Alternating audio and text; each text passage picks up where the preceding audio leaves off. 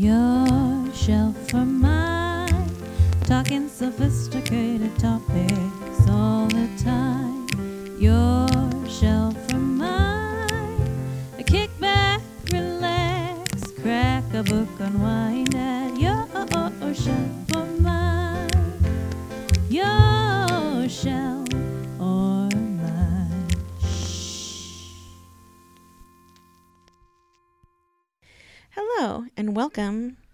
Your Shelf. or mine. I'm Becky Standel, Youth Services Librarian at the Longview Public Library. I'm Austin Brigden, Administrative Assistant at the Longview Public Library. And welcome to a new year of Your Shelf or Mine. We've had to take um, a bit of a hiatus, an unplanned for hiatus for a while, and are coming back. Um, I guess not not particularly strong, a little behind already, um, but we've uh, set up something exciting for 2022 with a podcast, and we're really excited to get started. Yeah. Um, so this year, our podcast is going to be structured around a reading challenge that we're calling Our Shelf, and you can follow along on Beanstack, longviewlibrary.beanstack.org. And every month, we'll be reading and talking about a different author and their work. We're starting with January 2022, reading the work of Helen Hoang. And next month, February, we'll be doing Jason Reynolds. You can sign up for the challenge on our Beanstack page and see the whole list of authors coming up, see the activity badges, and you can work, um, read ahead or read behind, and just mark the challenge activities completed once you've done them. So you don't have to do the January ones just in January. You can go back and read and listen kind of at your own pace. The challenge takes place over the entire year. Yeah, yeah. You know, we made an effort to pick a, a really broad group of writers. It's it's going to stretch our reading habits and hopefully uh, make for some exciting discoveries for you. Um, it's very exciting too. The activities, um, y- y- reading various works of these authors, but also watching adaptations, listening to audiobooks, watching uh, documentaries. There's a lot of ways that you can participate. Yeah.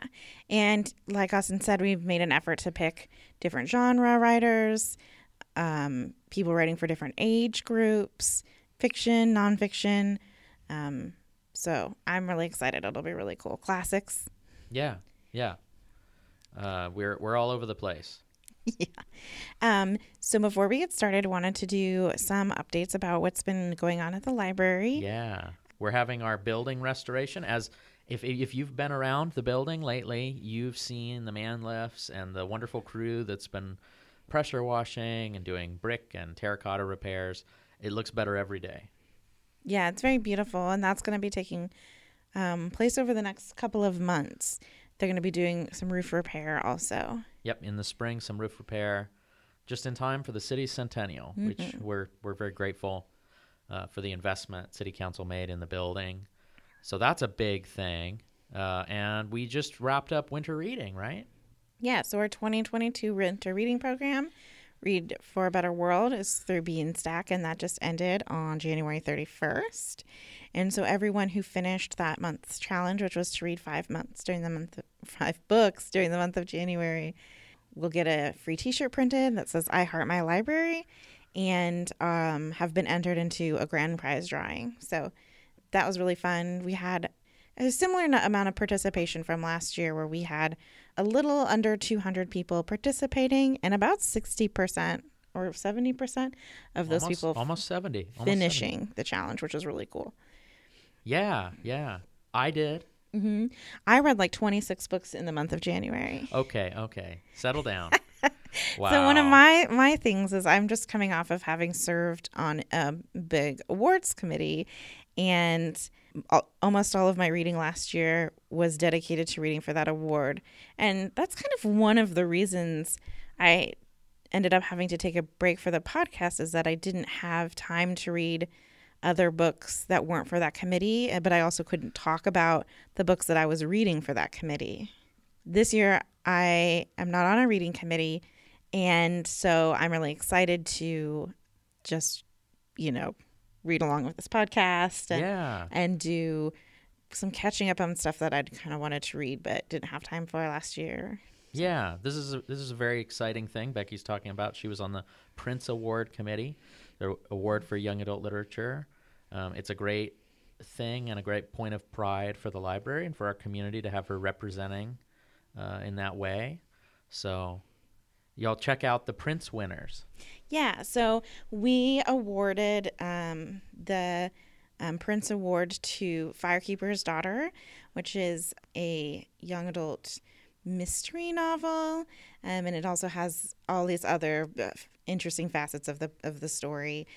That's by Angeline Boulley, and then we gave four honor books to Last Night at the Telegraph Club by Malinda Lo, A Revolution in Our Time by Kekla Magoon, Starfish by Lisa Fipps, and Concrete Rose by Angie Thomas.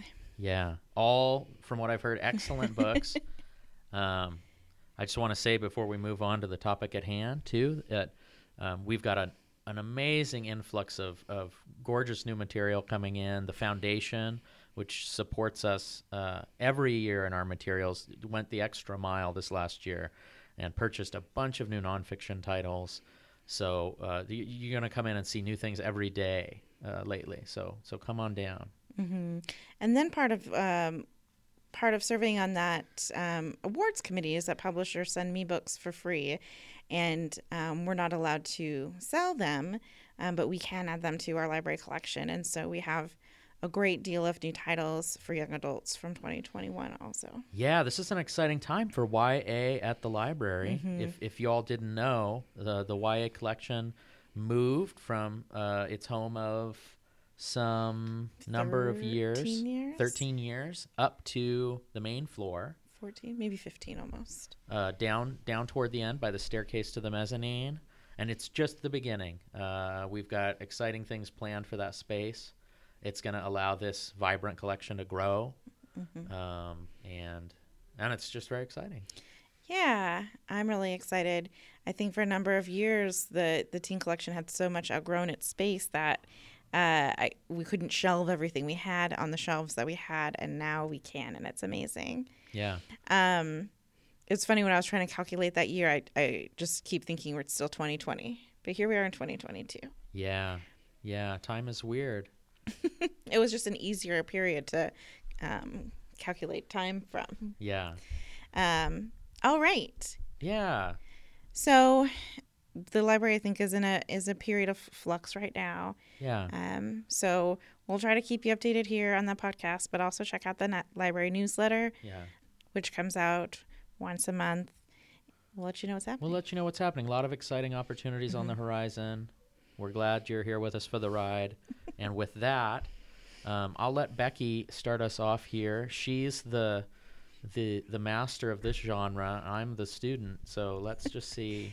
I would say maybe compared to you, I'm like a master of the genre, but to someone who is really into the genre, I would not be considered so. Okay. Um, but when we were deciding who to start the year off with, I was like, I want a book that's like, or an author who writes something that's like easy to read, fun, that I could just like a page turner. And so um, we picked Helen Hoang, who writes romance novels. And this is Austin's first experience ever having read like a genre romance, um, which is really fun. Her books, she has had three books published so far. The Kiss Quotient was her first book, and this was published in 2018. Her second, wow. She's moving fast. she is her second novel, The Bride Test, was published in 2020, I believe. 2019. 2019. And then her third novel, The Heart Principle, was just published last year. I think that's right. Yeah, 2021. Yeah. And um, She's on a hot streak. she is on a hot streak. So I read The Kiss Quotient.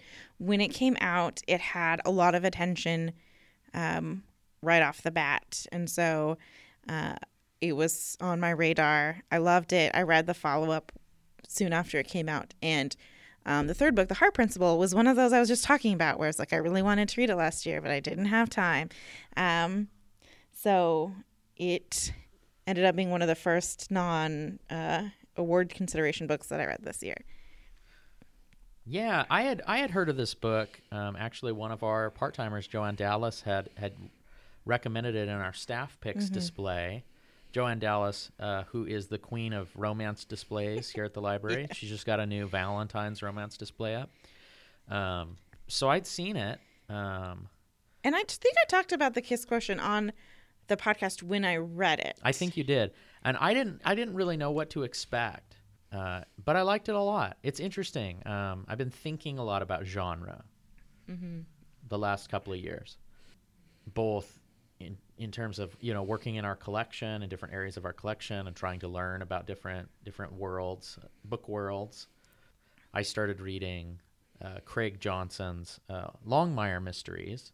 So that was kind of, I would say, my first dip into like series genre in a really long time. Like since I was probably since I was a teen. And I had forgotten, there's a lot of things I had forgotten just how much pleasure there is in in like a series like that and returning again and again. And it's the same with these, although a little bit different. A mm-hmm. little bit different. Yeah, so it's it's interesting to talk to Austin about it because he's not like familiar with the genre and be like, oh, it's interesting how this book does this. And I was like, oh, that's very, very common in, in the genre.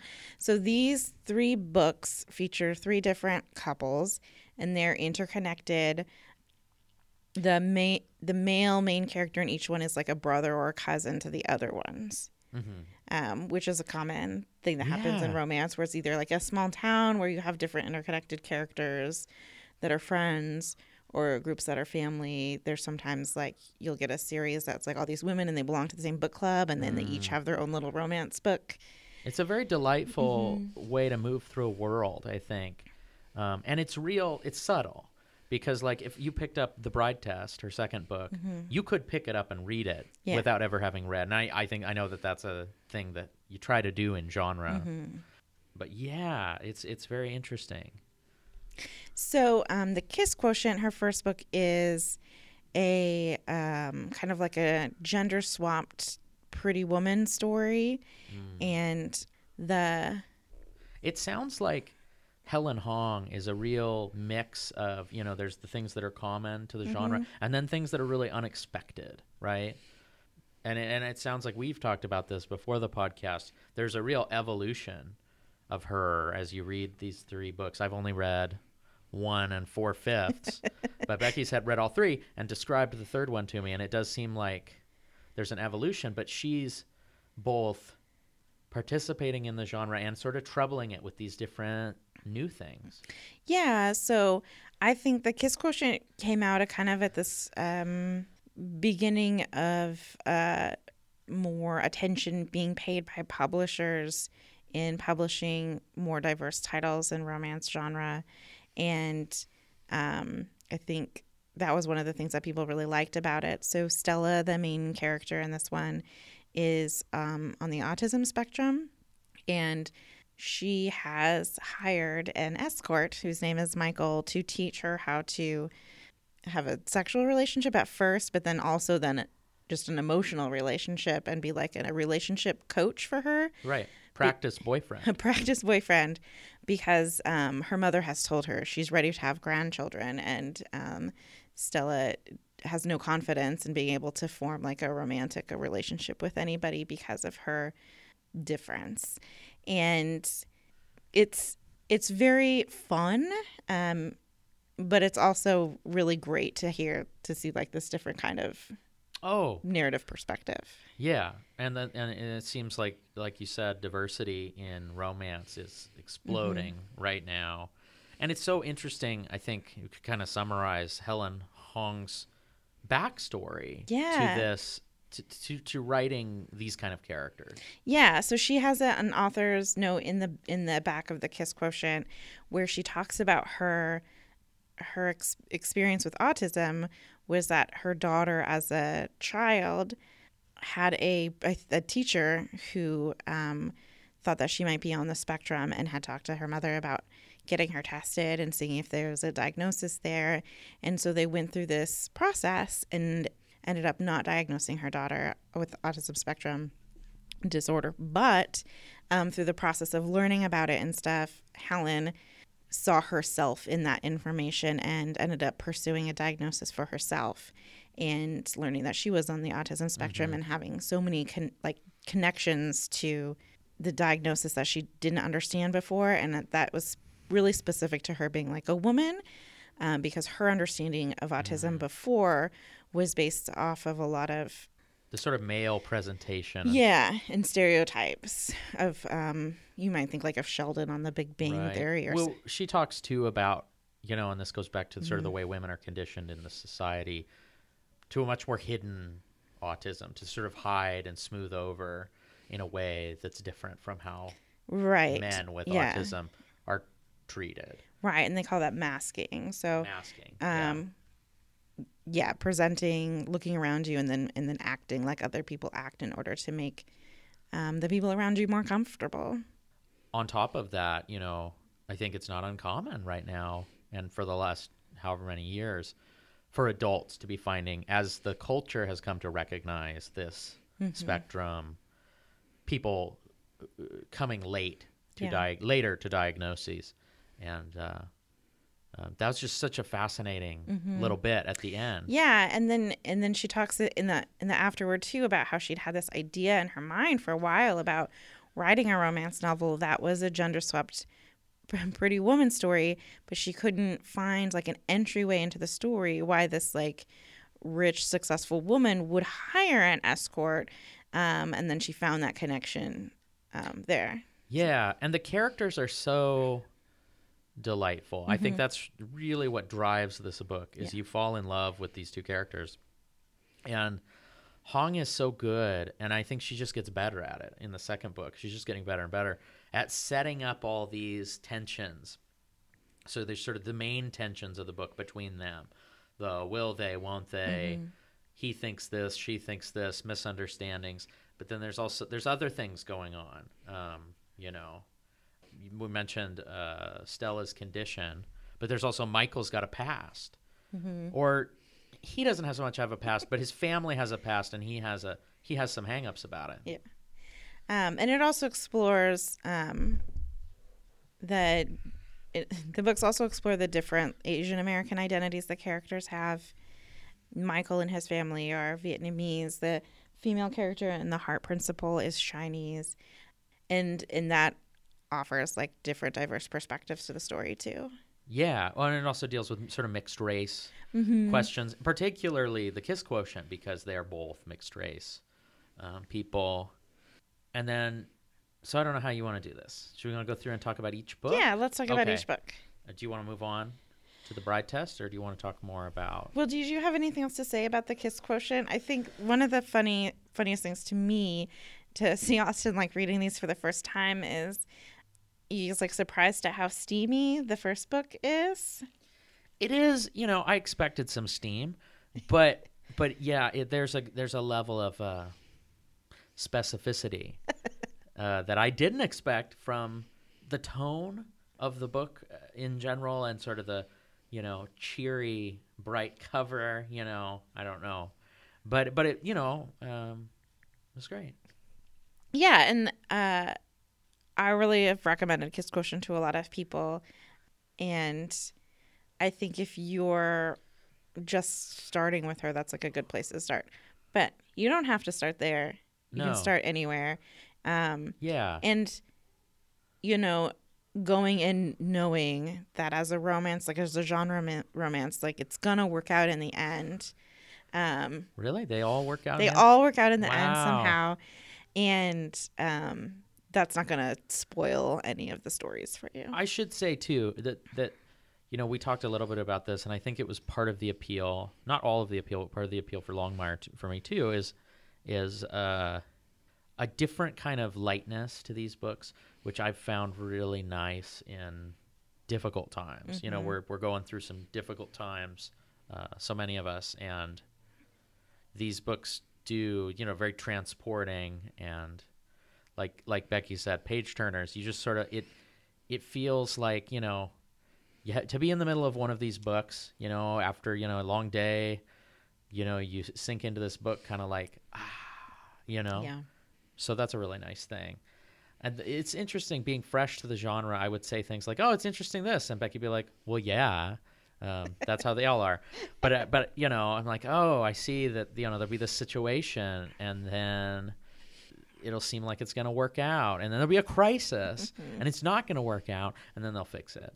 Um, Yeah, that's pretty much the the the plot of every romance novel is that there's um, generally two characters who have feelings for each other in some way or another. There's some obstacles. obstacle.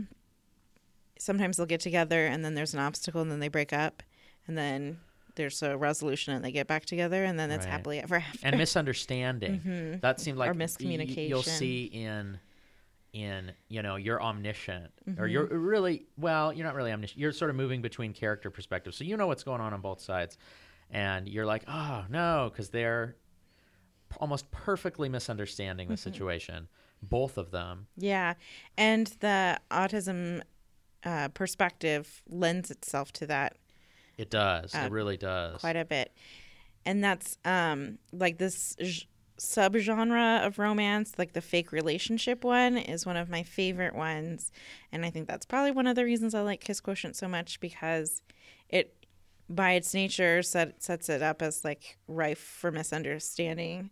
Um, because you're pretending, or are you really pretending? When does it can become real for somebody, and is it real for the other person now too? I love it. Yeah, and so her second novel, which I'm in the middle of now, or close to the end actually, is The Bride Test, and and then there's some there's some sort of it's not exactly fake romance, but it's similar because uh, so in this one, Michael, the character from the Kiss Quotient, his cousin Kai is one of the central characters, um, briefly introduced in the first book, uh, and and he's in a situation. uh, he is the one uh, with autism, and his mother, who's a, who's a big personality, has decided to go to Vietnam and find him a wife, and he doesn't know about any of this, and so he finds this woman.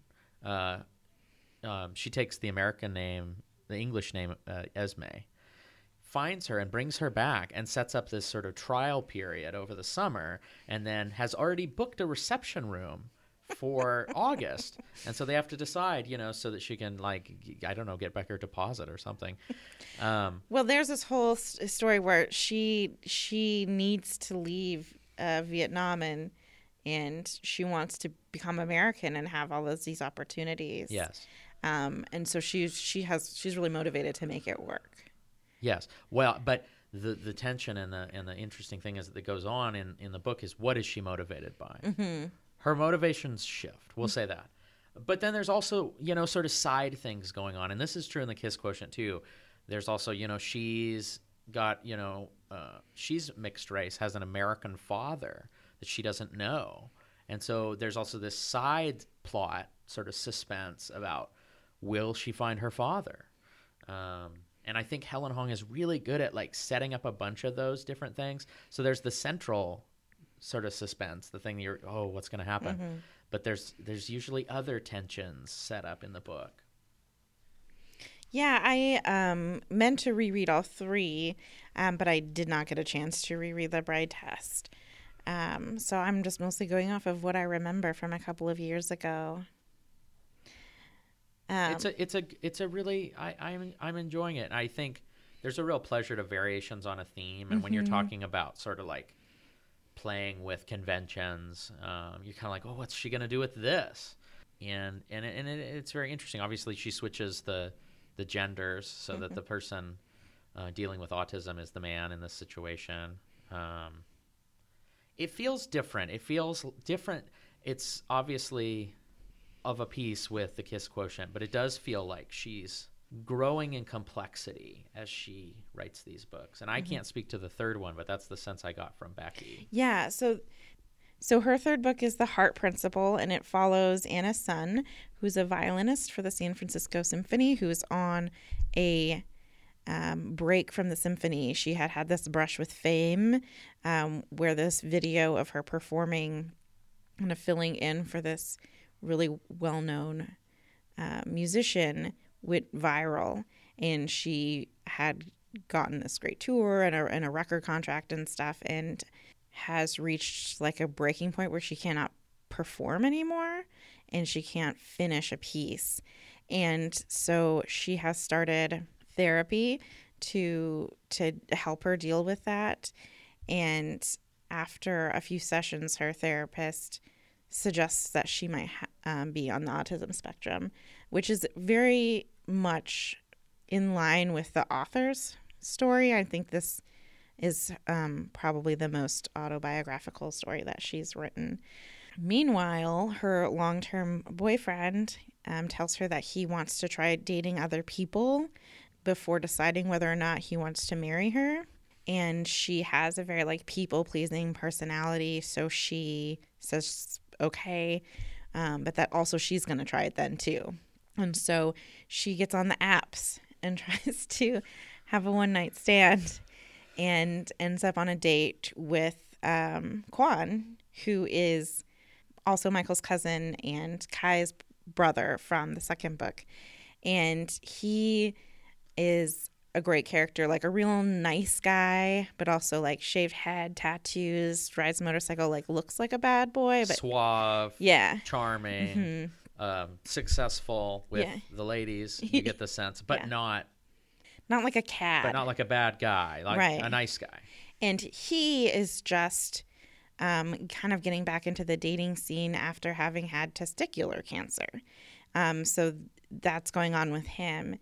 And their first date is terrible, and they keep kind of trying to have the one night stand again until they're they're just dating, um, which is fun. Um, but then the the story takes like a turn where it's almost stops being a romance novel and becomes something more serious. So Anna's father has a stroke and she is recruited by her mother and older sister who are very overbearing towards her to be a full-time caretaker of him with them. And so the book ends up dealing a lot with caretaking, burnout. It talks about burnout of people who do caretaking, but also of autistic burnout um, and not ever having a, a break from that masking and the pretending to just trying to make other people comfortable and happy. And a great deal of the book is just about that. And it gets a little heavy, I guess, look heavier than the other two books. But I really liked it, and I really liked that that perspective. And I think um, it's a little timely too. People are talking a lot about work burnout and um, especially around caretaking. So Yeah.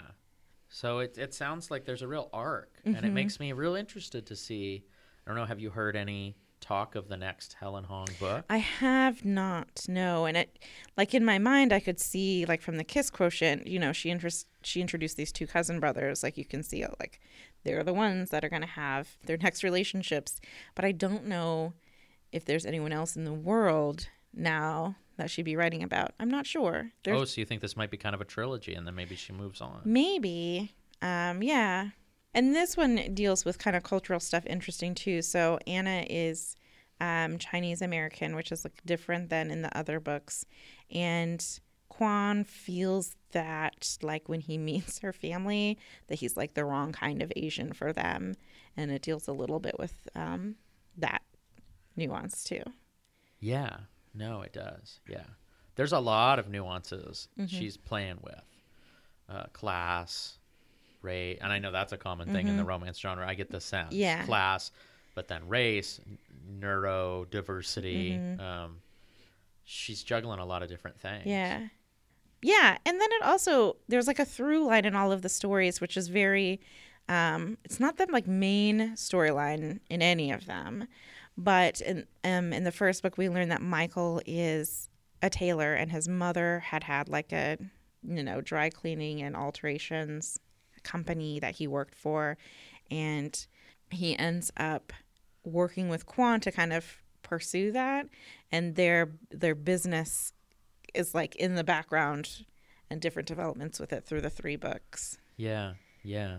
which is fun. It's nice to see like it's not a super important part but to see what happens like as the as the stories go through. Yeah, yeah. No, it's interesting. I'll, now I'm really curious what Mm-hmm. she'll do next. I could imagine, you know, we've run out of uh, eligible bachelors in the family, Right. but I don't know. Maybe she pivots. Uh, Well, you- maybe she pivots. Michael's got sister got- yeah. Janie. Michael's got a slew of sisters, but no, I guess you a know, couple I of could see her pivoting. Yeah. At, um, in a, in a number of different directions, and then you know, all she has to do is pivot to say Janie, Mm-hmm. And then she can set up in that book where she's going to go next. Mm-hmm. So I guess we'll have to wait and see. Actually, now that you mention it, I do think that would be fun to have a have a book about. Janie's Janie. like an, you know, um, there's a real through line too. I'm thinking of it. J- Janie is um, like an economics major, Mm-hmm. um, and there's a little side thing with her becoming an intern to Stella, Mm-hmm. uh, who's an econometrician. Um, and there's a lot about econometrics. Mm-hmm. There's a real through line of like passion. Everybody's do, real got like a thing, and Mm-hmm. they're real passionate about it. And I know you know, people on the autism spectrum, it sounds like there is a stereotype, but there's also a truth that sounds like about passion Yeah, and like ability. cultivating like deep interests deep in something. interest. Yeah. Mm-hmm. Yeah. You know, the violinist, the um we've got a couple of people who it's numbers. Yeah. Um, you know, Michael who's not autistic, you know, we've got the Taylor thing. You know, there's Yeah. there's different things going on. And Stella in the first book is also she's like as a hobbyist. She plays the piano and she's a Plays- musician. you know, yeah, there's a there's a lot of different, you know, passions going on. Um, I could see it going in a lot Mm-hmm. of directions. A lot of directions. No, it was a pleasure. It was a pleasure. Um, And they all have really great cover designs too. oh, beautiful. Yeah. I like this one is like and it's like in the center and then around her and this like A heart. kind of a yeah, it's a heart but it's motorcycle tread. And then there's a little it's a heart but it's like a motorcycle tread and there's a little you know figure on a motorcycle that's Quan. So it's fun. Yeah, no, they're they're really beautiful, and I, I you know it's it's really interesting for me as a person who works in libraries mm-hmm. to eh, you know extend your reach and broaden and and so I feel like I'll be better at thinking about what we need for mm-hmm. romance in the library. And it puts um, something in your pocket to recommend to people too. Absolutely, mm-hmm. absolutely, and gives you an understanding of the genre, um, which is helpful. I know this has been a long time. This genre has been a long time interest of yours. What do you think your favorite romance is? Like of all time? Sure. Um, okay. Mm. Okay. Do you want me to narrow it down? Let's say, what is your favorite contemporary romance? Because that's what these are. Yeah. I really like these ones. And I guess I wouldn't say that I have read as many as I would like to. Um, anyways, probably my favorite I've read, I think, most of Christina Lauren's books, which is actually like the pen name of two people who write together one whose name is Christina and the other whose name is Lauren. And um, they write they've written a couple of YA novels. They've written like several contemporary romance, and then they've written a few that are more in the I would say like women's fiction. Um, they're not quite romance novels um, when you get nitpicky about genre, which I can do.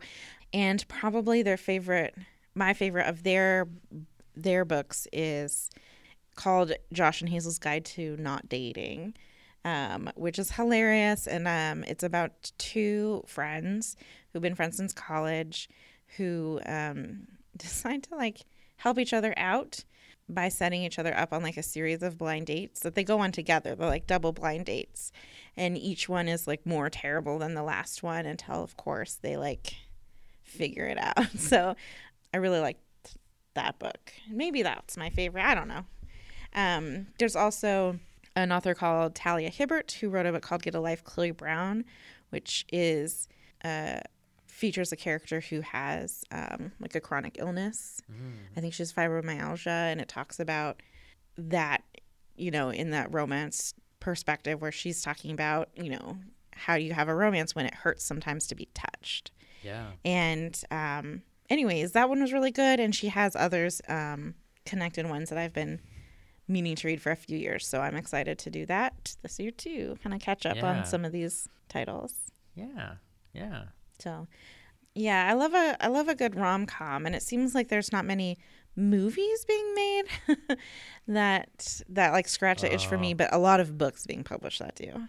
Yeah, you, you know, we've we've spent some time, and we may have spent some time on this podcast. I don't recall talking about rom coms and talking about sort of a golden era of rom coms. Um, there's actually a book that the library is going to be getting about um, sort of the rom com, that that era, um, that I think you'll be interested in. From Hollywood with Love is the title of that one. But uh, we talked a little bit about how I could see these being made into a very good, in the right hands, right? Uh, very good. I could see adapting these. Yeah. And we'll probably come back to that discussion about rom coms later this year when we do a month of Nora Ephron. Yes, there's a lot to look forward to this year. I gotta say, yes, that is sort of the level of uh, artistry that you would hope would come to something like this. Sure, you yeah. know? I think these are a great entrance. It sounds like Mm-hmm. they were for me. I think. Good. Yeah. Yeah, I was worried. I was like, oh, he's not going to like it. And then what will I do? Oh. well, no, no, and you know we're going to be taking so um, this month, as it happens. Uh, we're going to be pivoting now to Jason Reynolds. Yeah. And we won't say a whole lot because we wanted to talk a bunch uh, on the February podcast. Mm-hmm. But uh, But um, he's a favorite author of mine. He writes primarily for children and teens. Um, and I've been telling Austin to read um, Long Way Down, I think, for a long time. So now I got to make him do it. yeah, the podcast is is a great um, instrument for us to force ourselves to read things that we should read. That we should read. Sometimes you need an assignment, right? Yeah. So I'm literally looking forward to that and to re- like getting to reread some some of his books too, or maybe read some that I haven't read yet. Yeah, I'm excited. And then I think the month after that, uh, March. March, we're doing Beverly Cleary. Beverly Cleary. That's going to be fun. We may have a special guest for that one. We may have special guests throughout the year. And in fact, I hope we do.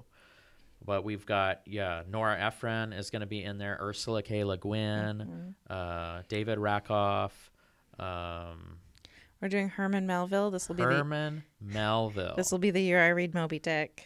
Yeah, I'm. I. I don't know. We'll see how much I get through. Uh, I think I'm going to read Bartleby the Scrivener. Yeah, you should read- People keep telling me to read that. Um, who else? Who else we got? Craig Johnson. We will be circling back to Craig Oh, Johnson. We're finishing out the year with Craig Johnson. One of Um, those, you know, imagine ourselves in December. We'll imagine ourselves into one of those blustery Wyoming winters that he's always finding himself trudging through. Um, let's see. Uh, we're gonna do Toni Morrison, Susan Orlean, Susan Orlean, that one's going to be fun. um, Is that all of them? Louise Erdrich, Louise Erdrich. another f- favorite of mine. Yeah, and of mine. Yeah, we're very excited. Mm-hmm. No, uh, Neither of us has gotten to read her latest. Yeah, yet. and then we keep thinking like, oh, we should have picked that. Like I was talking about Kurt Vonnegut yesterday. It's like we should have picked him. It's like, and then who would we not do? Our list, our list for season two of this challenge is growing already. Mm-hmm. So it's going to be a whole lot of fun. yeah. Do you have any final thoughts about this Kiss Quotient, Bride Test, Heart Principle? Well, you know, I, I, think I'm going to finish the trilogy here, Mm-hmm. even though I don't have to, um, which I think is a good sign. Yeah, I think so too. So thank you everybody for joining us for this chat. Yeah, thank you. Um, we'll be back Very late- soon. Very soon. Late February. to talk about um, the the work of Jason Reynolds. Um, this has been your shelf. Or mine. I'm Becky. And I'm Austin. Bye. Bye bye. Support for Your Shelf or Mine comes from the Friends of the Longview Public Library, the Longview Library Foundation, and listeners like you. Your Shelf or Mine jingle is written and performed by Meaghan McElderry from A Song for You. Find Meaghan online at reverbnation.com slash Meaghan McElderry. That's M-E-A-G-H-A-N M-C-E-L-D-E-R-R-Y. reverbnation.com slash Meaghan McElderry.